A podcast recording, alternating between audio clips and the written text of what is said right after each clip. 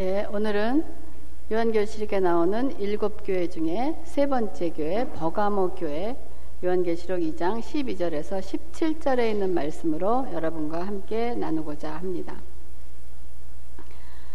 여러분 일곱 교회에 주시는 이 편지의 목적을 아 어느 교회는 칭찬을 받아서 잘했다. 아 어느 교회는 책망을 받아서 이랬구나 하는 그러한 누가 칭찬을 받고 누가 어, 책망을 받아서 이렇다 하는 것을 생각하는 것보다는 우리의 목적은 거기에 사단이 어떠한 전력으로 우리 믿는 자들을 속이며 우리 믿는 자들을 거꾸러뜨리게 하는 그러한 사단의 전략이 어디 있는가를 우리가 정확하게 알 수 있어야 될 줄 믿습니다.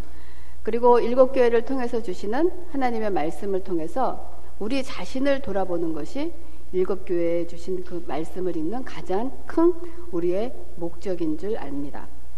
그래서 우리가 지난 두 시간에 두 시간에 걸쳐서 일곱 교회 중에 두 교회를 했는데 첫 번째 교회가 어떤 교회였죠? 에베소 교회. 두 번째가 어떤 교회였죠? 서원학교 이렇게 이제 여러분이 이렇게 해서 외워가야 되는 거예요. 일곱 교회를 달달달달 외우는 거. 우리가 보면 에베소 교회 했고 이제 서원학교 했고 우리가 오늘은 이제 버가목 교회를 하고 있습니다. 그 교회마다 주님께서 주시는 인사 말씀이 다르신데 오늘 이 버거마 교회 주시는 그 예수님의 인사 말씀은 어떻게 시작하고 있습니까? 버거마 교회의 사자에게 편지하라.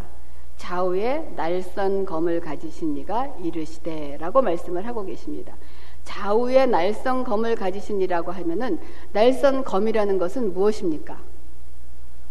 좌우에 날이 선 검을 가지고 말씀하시되라고 하신다는 것은 여러분 일곱 교회에 주시는 말씀 중에서 주님이 인사말을 시작하시는 그 말씀이 그 교회에 주시는 가장 큰 목적인 것을 깨달으셔야 돼요. 그 여러 가지 성격 중에서 오늘은 버가목 교회에게 좌우에 날선 검을 가지신 이가 가라사대라고 말씀하시는 것은 좌우에 날선 검은 하나님의 말씀을 뜻한 겁니다. 하나님의 능력의 말씀을 가지시니까 말씀의 능력자가 지금 버가목 교회에다가 말씀을 하고 계십니다. 그래서 내가 날성검을 가지시니가 이르시되 내가 어디에 사는지를 내가 아노니라고 얘기하고 있습니다. 지금 버가목 교회를 향해서 주님께서 말씀하실 때 지금 우리가 만나지도 못했던 2000년 전이 넘는 그 또한 그 버가목 교회를 말씀하시는 것이 아니고 지금 이 시간 주님이 나를 향해서 말씀하시 내가 지금 주님이 네가 지금 어디에 있는지를 알고 있다라고 말씀을 하시는 거예요. 그래서 거기는 어떤 데냐면은 거기는 사탄의 권자가 있는 데라라고 얘기하고 너가 지금 그리스도인들이 하나님의 자녀가 있는데 너희들이 지금 어디에 있냐면 사단들의 권자, 사단이 왕으로 되어 있는 곳에 너희들이 지금 있다라고 말씀을 하고 계시는 거예요. 그 당시에 그 버가머라는 그 도시는 사탄의 권자가 있는 도시였다라고 얘기를 합니다. 그래서 버가머는 그 로마의 그 행정 수도로서 그 황제의 신전과 우상 숭배를 하는 그 바벨론 종교의 본거지였다 그래요. 그래서 뭐 많은 제우스 신이라든지 그 신전이 그 도시에 어마어마하게 많이 있었다라고 얘기를 합니다. 그러니까 그 도시 높은 곳에 신전을 세워놓고 많은 우상 숭배를 했던 곳이 그 버가모 그 도시의 그 상황이었다라고 합니다. 그러니까 주님께서 사단의 권자가 있는 곳에 너희가 지금 집에 살고 있다라고 얘기를 하고 계십니다. 그런 분에게 이렇게 사단이 지배하는 우상 숭배와 황제 숭배의 본고지인 이곳에 버가모 교회는 그것을 이겨내기 위해서 예수님의 충성된 증인 안디바가 순교를 했다라고 말씀하고 계십니다. 자, 13절 보겠습니다. 내가 어디에 사는지를 내가 아노니 거기는 사단의 권자가 있는 데라 내가 내 이름을 굳게 잡아서 내 충성된 증인 안디바가 너희 가운데 곧 사탄이 사는 곳에서 죽임을 당할 때에도 나를 믿는 믿음을 저버리지 아니하였다라고 얘기를 하고 계십니다. 여기서 충성된 예수님의 충성된 증인 안디바라고 얘기할 때 우리가 생각나십니까? 충성된 증인. 요한계시록 1장 5절에 예수님이 요한이 예수님을 소개할 때 예수님을 충성된 증인으로 죽은 자들 가운데서 먼저 나신 분이라라고 말씀을 하고 계십니다. 그래서 이 버가목 교회는 예수님을 묘사한 충성된 증인이라는 명칭을 받은 예수님의 충성된 증인 누구냐 안디바라는 순교자가 있었던 그러한 교회였습니다. 여러분 지난 시간에 했던 서머나 교회에서도 그 폴리갑이 그 믿음을 지키기 위해서 순교했던 것처럼 이 버가모 교회도 하나님에 대한 믿음을 지키기 위한 영적 싸움을 하는 그러한 교회였던 것입니다. 그런데 이어서 볼 때 14절에 그러나 내게 두어 가지 책망할 것이 있나니라고 말씀을 하고 계십니다. 책망할 게 있다 그러니 그러한 영적 전쟁을 하면서 순교자까지 난 그 교회에 책망할 것이 있다라고 말씀을 하십니다. 지금 이 말씀은 지금 우리에게 지금 이렇게 혼탁한 세상에서 우상 숭배가 난무한 세상에서 이렇게 살고 있는 우리들에게 지금 주시는 그러한 말씀인 것입니다. 그러면 여러분 우상 숭배라는 거, 우상 숭배라는 것을 여러분 어떻게 알고 계십니까? 우상 숭배. 지금 막 이제 머릿속으로 막 대답을 하고 계시겠죠. 그렇죠? 아, 내가 생각하는 우상 숭배란 이런 것이다.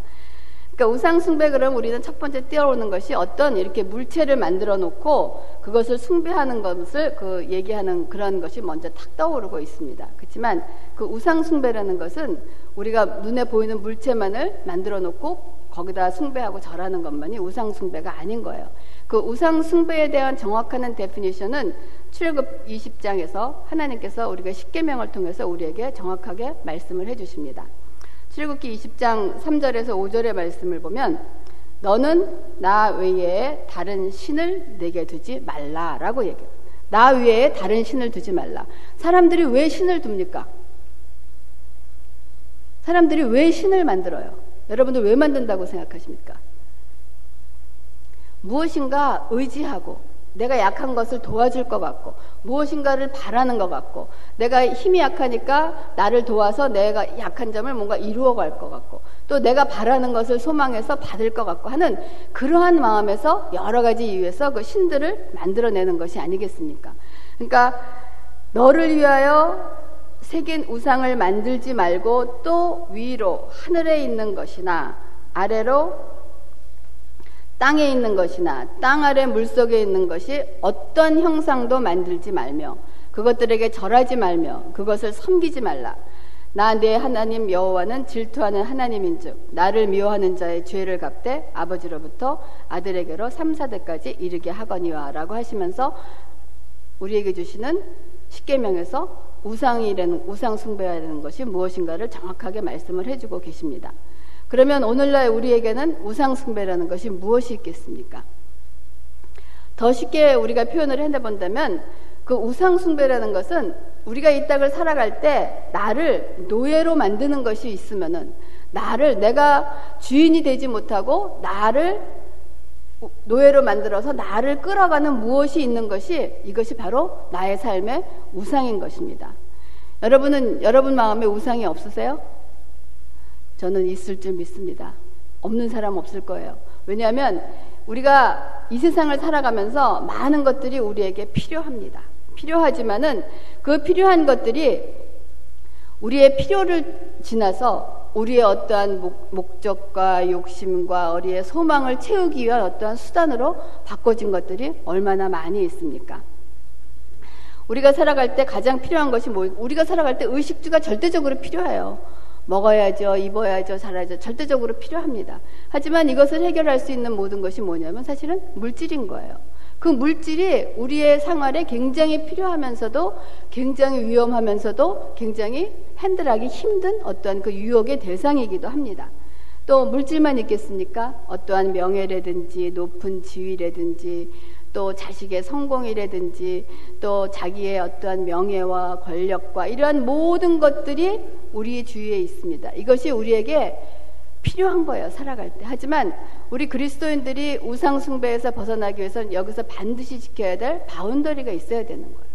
근데 우리가 그 boundary를 지키지 말고, 지키지 못하고 넘어가지 말아야 될 선을 넘어갈 때 우리가 하나님보다는 그것이 나의 우상이 되고 내가 따라가는 것이 되고 내가 더 존귀한 것이 된다는 것입니다. 우상은 크든지 작든지 관계없이 내 마음에서 내가 하나님과 어떠한 그 마음에서 갈등이 있습니다. 내가 이거를 좋아하느냐 하나님을 그것서 져버리면은 우리가 그것이 곧 우상 숭배가 되는 거예요.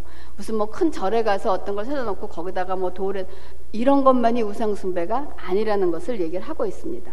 그래서 하나님의 사람은 반드시 넘지 말아야 될 분명한 선이 있는 거예요. 그 선을 우리가 넘지 말아야 되는 것이 하나님께서 지금 우리에게 주시는 그러한 말씀입니다. 그러시면서 우리에게 주시는 것이 14절에 책망할 것이 있다라고 얘기하시면서 거기 내게 발람의 교훈을 지키는 자들이 있다.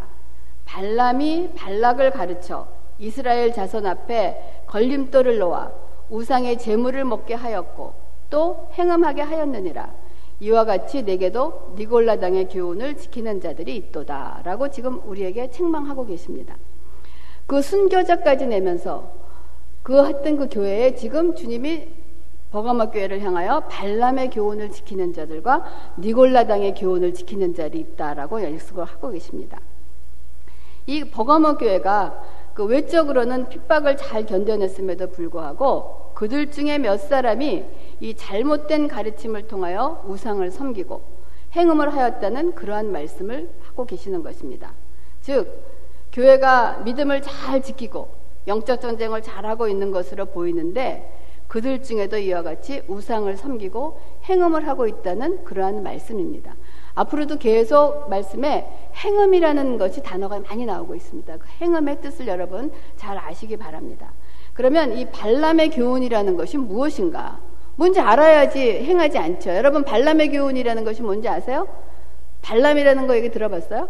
발람? 발람? 뭐 발에서 냄새나? 발람의 교훈이라는 것은 발람은 이방 사람이었지만 하나님을 아는 선지자였습니다. 예, 민수기 21장에 지금 이스라엘 백성이 모세와 함께 가나안 땅으로 가는 여정에서 이방 민족을 막 치면서 하나님과 하나님이 전쟁을 하시면서 치면서 나가시면서 막 전전 그 승리를 이끌어가고 그러한 그 여정에 있었습니다.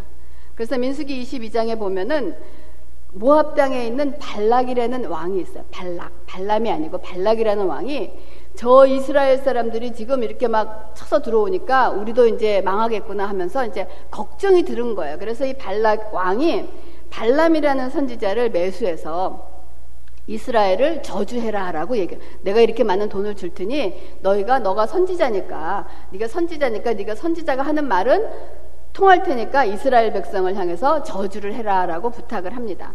그러나 하나님께서 발락에게 그들과 가지 말라고 하심으로 발락이 그 요청을 받아들이지 않습니다. 근데 발락이 한 번 그렇게 제안을 했다가 거절하니까 끝났겠어요? 끊임없이 더 많은 높은 사람을 보내고 더 많은 돈을 보내고 더 많은 제안을 합니다. 그렇게 해서 보내는 거예요. 그러니까 이 발람 선지자는 정말은 가고 싶은데 내가 그 발락이 주는 돈과 명예와 부귀와 이거는 갖고 싶은데 지금 하나님이 막으시니까 하지는 못하고 있는 것은 내가 못 간다라고 얘기를 하고 있어요. 그랬더니 나중에 22장에 보면 하나님께서 발람에게 말하시되 그들에게 가긴 하되 하나님께서 이르는 말만 하라라고 명을 하십니다. 그래서 이제 그 발람이 갑니다. 그래서 23장에 보면은 발락이 그 발락 왕이 재단을 쌓고 발람에게 이스라엘을 저주해라 라고 얘기를 해요. 그러나 이를 세 번 반복해서 했지만 저주해라라고 했는데 발람의 입에서 저주의 말이 나오지 않고 이스라엘을 축복하는 말이 나오는 거예요. 그러니까 발락이 화가 나겠습니까? 안 나겠습니까? 발락 왕이 화가 나서 내가 너를 부른 것은 이스라엘 백성을 저주하라라고 불렀는데 그렇게 축복을 하면 어떻게 하느냐 하면서 발락이 발람에게 내게 너를 높여 존귀하게 하려고 많은 돈과 지위와 명예를 주겠다는 뜻인데 그러나 하나님께서 이거를 막으시면 할 수 없으니 그냥 너는 네 있던 것으로 돌아가라라고 얘기를 하고 있습니다. 그래서 이것이 민수기 23장에서 그렇게 끝이 나는데 발락이 발람의 사건이 여기서 끝나는 게 아니에요.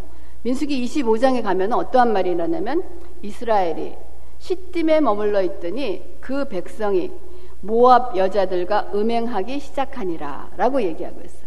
그러니까 이 성경에서 말하는 그 음행이 우리가 육체적인 어떠한 그 음행 사건도 있지만은 또 우리가 영적으로 말할 때는 하나님이 아닌 다른 이방신을 섬기면서 같이 결합하는 것을 음행이라고 하는 거예요. 그러니까 하나님도 섬기고 우상도 섬기고 하는 그러한 것이 믹스되어 가는 것을 음행이라고 많이 표현을 합니다. 민수기 25장에 이스라엘이 시팀에 머물러 있더니 그 백성이 하나님의 백성이 하나님을 섬기는 자들이 모합 여자들과 음행하기 시작하니라. 그 여자들이 자기 신들에게 제사할 때에 이스라엘 백성을 청함해 백성이 먹고 그들의 신들에게 절함으로 이스라엘이 바알 부올에게 가담한지라 여호와께서 이스라엘에게 진노하시니라라고 되어 있습니다. 그래서 이 진노로 인해서 이 일로 인해서 연병으로 죽은 자가 2만 4천 명이나 되는 사건이 민수기 25장에 일어나는 것입니다.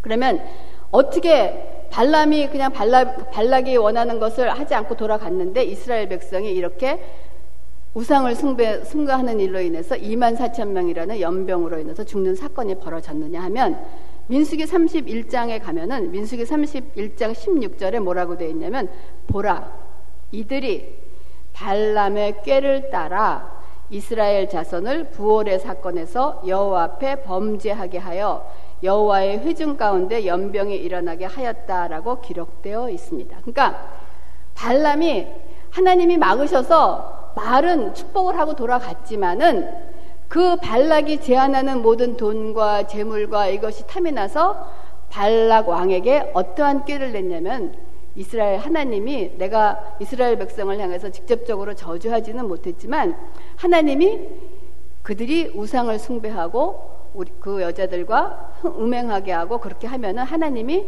화가 나셔서 그들을 진멸하실 거라는 발람이 그 꾀를 내어준 것이 무엇이냐 결국 발람의 꾀가 되는 것입니다. 그러함으로써 이스라엘 백성이 모함 여자들과 행음함으로써 하나님 앞에 진노를 사서 2만 4천 명이라는 사람이 연병으로 죽게 된 사건이 벌어진 것입니다. 그래서 발람의 꾀란 하나님께서 막으셔서 직접적으로 저주를 하지 못하고 그 자기의 그 미션을 수행하지는 못했지만 발람은 발락의 제안이 탐이 나서 이스라엘 백성이 음행을 하게 되면 하나님께서 진노하실 것이라라고 알려줬던 것입니다. 그래서 이 발람의 최후는 어떻게 되었습니까? 발람의 최후는 민수기 31장 8절에 보면 하나님께서 미디안을 치실 때 미디안의 다섯 왕을 죽이시고 부월의 아들 발람을 칼로 죽였더라라고 되어 있습니다. 결국 발람은 하나님의 선지자였지만은 하나님의 칼에 죽게 된 사건이 벌어진 것이 바로 구약 사건에 있던 이 발람의 교훈이라는 그 사건을 얘기를 하고 있습니다. 그래서 이 버가마 교회의 문제는 몇몇의 지도자들이 세상의 물질과 유혹을 따라서 잘못된 교리를 가르쳤고 교인들 중에서는 그 잘못된 교리를 따라 우상을 숭배하고 행음하는 자들이 있었다는 것이 바로 이 발람의 교훈을 따라간 버가목 교회의 책망을 들은 사건입니다. 그러면 이 말씀은 무엇이냐면 결국 하나님도 섬기고 우상도 섬기고 있다는 것입니다. 하나님 외에 다른 것으로부터 우리가 만족과 행복을 얻으려는 것이 곧 우리가 말하는 우상 숭배요 음행하는 것이라고 성경은 말씀하고 계십니다. 이스라엘 백성들은 하나님을 떠난 적이 없어요. 그러나 그들은 어, 이 우리가 노예 사건으로 하고 그다음에 다니엘 민족이 다니엘 왕국을 이루고 그다음에 분열 왕국이 이루고 바벨론으로 포로가 되고 이제 이렇게 한 생활을 하면서 그들이 하나님은 끊임없이 섬겼지만은 그들은 하나님은 하나님대로 섬기고 하나님의 신전을 또 만들어 놓고 또 하나님으로부터 얻지 못하는 것이 있어서 그 하나님으로부터 얻지 못하는 것을 이방 신들에게 얻기 위해서 또 이방 신전을 세워 놓고 거기도 가서 절을 하고 하는 생활이 그 이스라엘 백성들이 했던 그 신앙생활을 얘기를 해주고 있는 것입니다. 그래서 하나님으로부터 얻지 못하는 것들을 얻기 위해서 바알이나 이세벨의 우상을 섬기는 그런 전도 따려 마련하셔서 하나님은 이것을 음행이라 하시면서 우리를 하나님이 이스라엘 백성을 해서 그것은 너가 하나님을 버린 것이다 라고 말씀을 하고 계시는 거예요. 그래서 이 발람의 교훈을 지키는 자들은 즉 이러한 돈이나 물질 때문에 이스라엘 백성을 팔아먹은 하나님의 선지자 발람을 얘기를 하고 있는 것입니다. 그러면 오늘날 특히 우리의 교회의 지도자들이 이러한 물질 때문에 이러한 험악한 일을 행하고 있는지는 없는지 아니면 교회의 지도자뿐만이 아니고 우리의 성도, 우리가 하나님을 믿는다고 해서 크든지 작든지 간에 어떠한 세상의 유혹과 내 것을 위해서 하나님과 바꿔서 하나님을 버리는 그러한 신앙은 우리 생활에 없는지 있습니다. 지금 이거는 그 버가목 교회에 있는 그들을 향해서 하시는 말씀이 아니고 저와 여러분에게 지금 주님께서 우리에게 말씀하고 계시면 너 안에 섞여 있는 것이 있다는 거예요. 그거 빼내라고 지금 말씀을 해주시는 것입니다. 이러한 질문은 스스로에게 하는 저와 여러분이 그 질문을 하는 그러한 순간이 되기를 원합니다. 그래서 이 질문은 지금 이 순간만에 하는 것이 아니고 우리가 신앙생활을 하면서 끝까지 주님 만나는 그날까지 끊임없이 나에게 물어야 될 그러한 질문입니다. 나는 섞여 있는 것이 없는가? 저요? 섞여 있는 거 있습니다. 저도 빼앗낼 것이 많이 있는 거예요. 그래서 지금 이 우리에게 주시는 이 발람의 교훈이라는 것이 그 당시에 있었던 것이 아니고 지금도 이 발람의 교훈이 있다는 거예요. 여러분 분별하실 수 있어야 됩니다. 분별. 그냥 교회만 다닌다고 성경책 들고 와서 예배 드리고 가서 그냥 주일날 이렇게 드리는 설교의 말씀만 듣고 가서 여러분이 세상을 살아갈 수 있습니까? 절대로 없습니다. 여러분이 분별하지 않으면 발람의 교훈이 어디에 있습니까? 세상에 있는 게 아니에요. 교회 안에서 발람의 교훈을 여러분들이 받는 거예요. 그 발람의 교훈을 받고 그것이 올바른 신앙인 줄 알고 열심히 신앙생활을 하는 것이 바로 사단의 괴계라는 것을 여러분 잊지 마시기 바랍니다. 여러분 참 슬프고 안타까운 일이지만은 이렇게 교회 이렇게 신문을 받아보면은 교회를 팔아요. 교회를 내놔요. 성도가 몇 명? 뭐 우리 비즈니스 하는 것처럼 어디 세탁소 내놓으면 뭐주 매상이 얼마, 뭐가 얼마, 뭐가 얼마 해서 그것을 보고선 거기에 맞게 값을 치르고 사는 것처럼 요즘 교회가 그렇게 사고 팔려집니다. 그것이 무엇입니까? 발람의 교훈인 거예요. 그냥 말이 그런 거지 그러한 그 사상들이 지금 우리 교회에 믿는 자들에게 얼마나 많이 들어와 있다는 것을 여러분 잊지 마시기 바랍니다. 그러면서 두 번째 니골라당의 교훈을 지키는 자들이 있다라고 말씀을 하고 계십니다. 니골라당은 우리 그리스도인들에게 주어진 자유를 육신을 위한 기회로 삼으므로 기독교의 교리를 잘못 오용하고 육신의 죄악을 조장하는 그러한 교리입니다. 이게 영지주의에 영향을 주었던 사상으로 인간의 이 육신은 인간의 영에 아무런 영향을 미치지 못하므로 영으로 구원받는데 그러니까 육은 아무런 그 영향을 미치지 못하므로 캐사라 사라 우리 어, 지난주에 지금 그 교회사 성경 공부를 시작해서 조금 있고 오늘도 아마 이것에 대해서 계속 그 연결이 되리라고 믿습니다. 어떤 사람은 그냥 영만 구원받는 거고 물질은 어차피 더러운 거니까 아무렇게 살아도 관계 없다라고 해서 캐세라 세라를 사는가 하면 또 극단적으로 이것은 깨끗해야 된다라고 해서 산 속으로 들어가서 모든 것을 끊고 사는 그러한 성향으로 바뀌어진 그러한 사건을 내게 되어 있습니다. 그래서 지금 이 니골라당에 너희들이 이러한 것이 있다라고 교훈을 지키는 자들이 있다라고 얘기를 하고 있습니다. 그러면 오늘날 이러한 니골라당의 교훈이 교회에 어떻게 들어와 있습니까? 이 교회 안에서는 마치 우리가 이렇게 지금 예배를 드리고 있으면서 교회 안에서 직접적으로 사람을 향해서 욕하는 사람 봤습니까? 누가 옆에 잘못하면 아 괜찮아요. 굉장히 nice하잖아요. 그렇죠? 막 화내거나 그러는 사람 없잖아요. 뭐어뭐 집사님, 장로님, 권사님, 성도님 뭐 얼마나 everybody nice하잖아요. 그렇죠? 근데 이 나이스한 얼굴이 교회 밖에 나가서도 그럽니까? 안 그러진다는 거예요. 그것도 니골라당의 교훈인 거 보세요. 교회 안에서는 우리의 삶이 어떨 때는 마치 순교할 것처럼 그런 것을 행하는 그러한 사람들도 있고 또 모든 봉사와 사랑을 아끼지 않는 사람도 있습니다.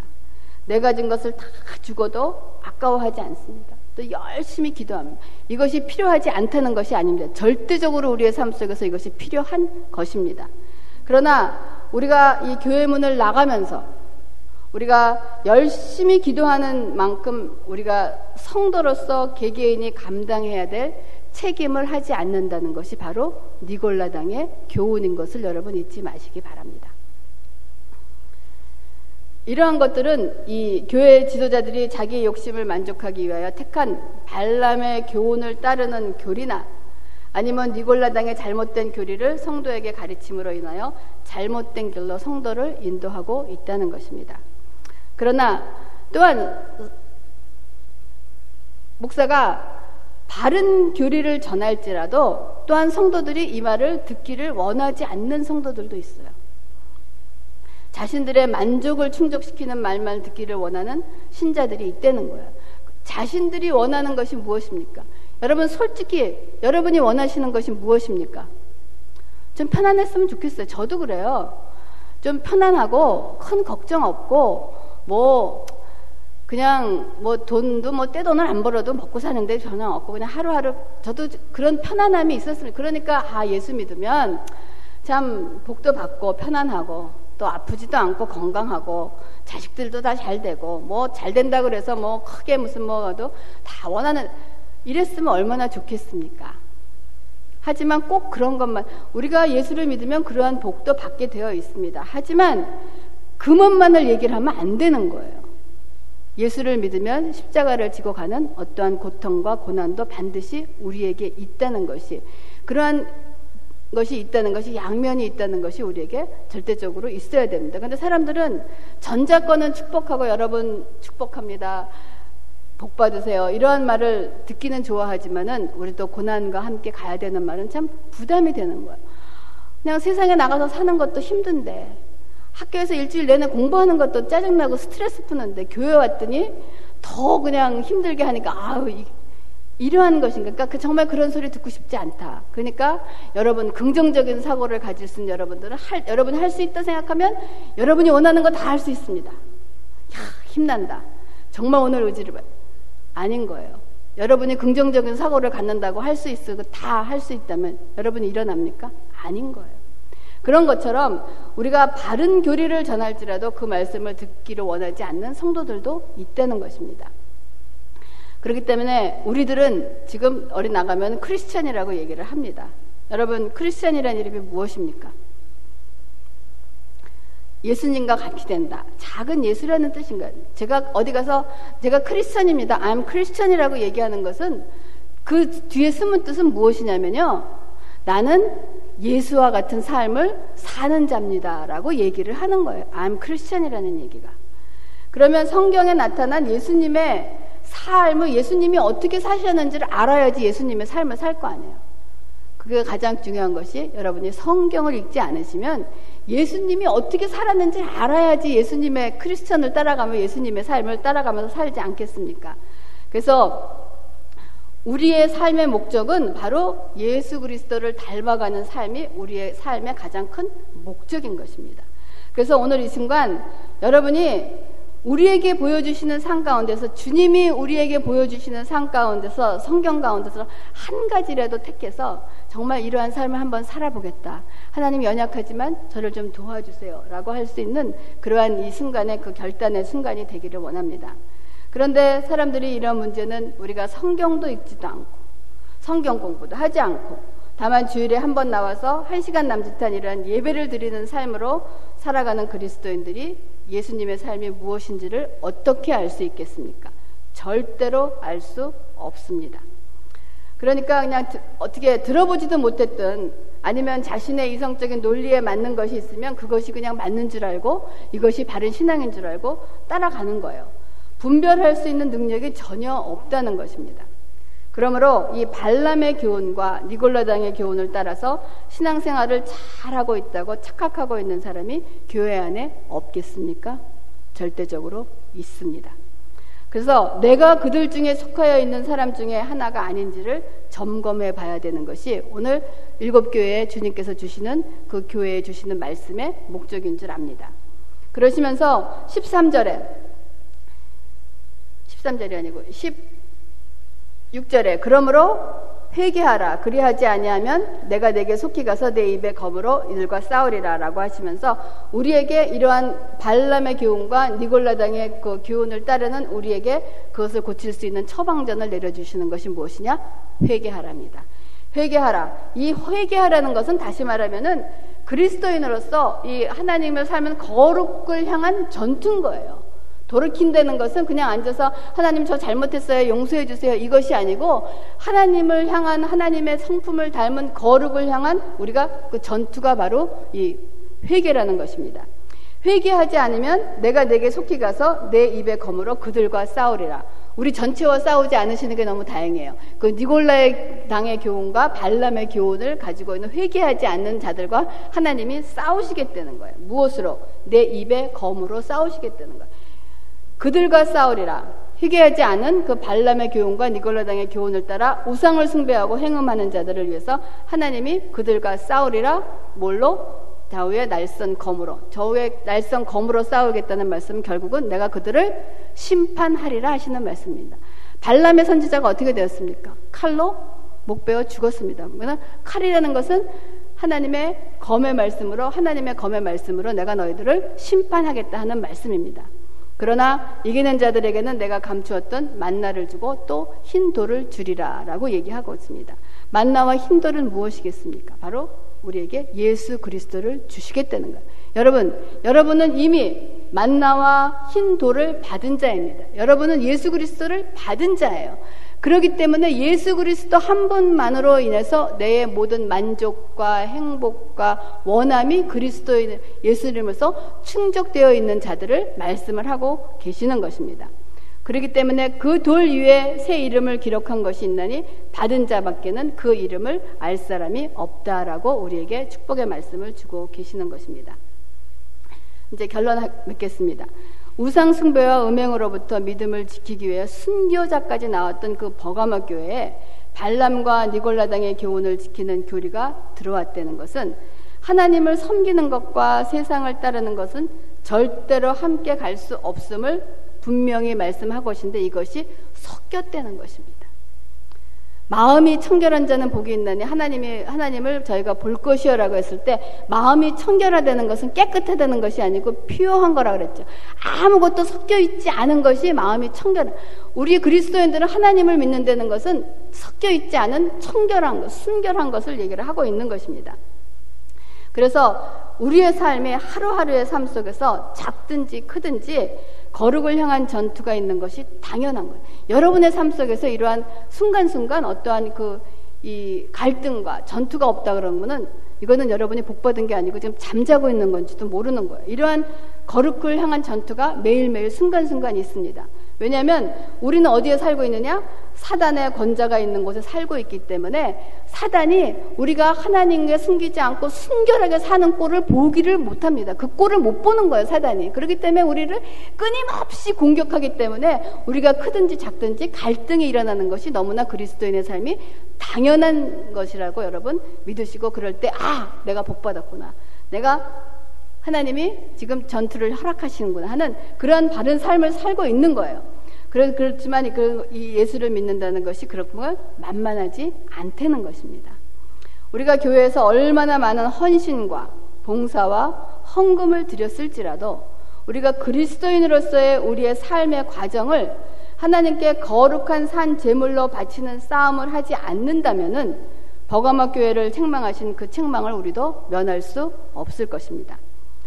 이러한 버가마 교회에게 주신 말씀을 통하여 어떤 커다란 명분은 잘 지켰을지라도 혹시 다시 말하면 선교도 많이 하고 구제도 많이 하고 전도도 많이 하고 모든 것을 잘했을지 몰라도 실제 삶에서 우리가 실패하고 타협해서 이중적인 신앙을 가진 자를 책망하시는 것처럼 그거를 오늘날의 교회 형태를 보여주는 것처럼 정확하게 보여준 교회가 뭐냐? 버가목 교회가 지금 우리의 상태를 얘기를 해주고 있는 것입니다.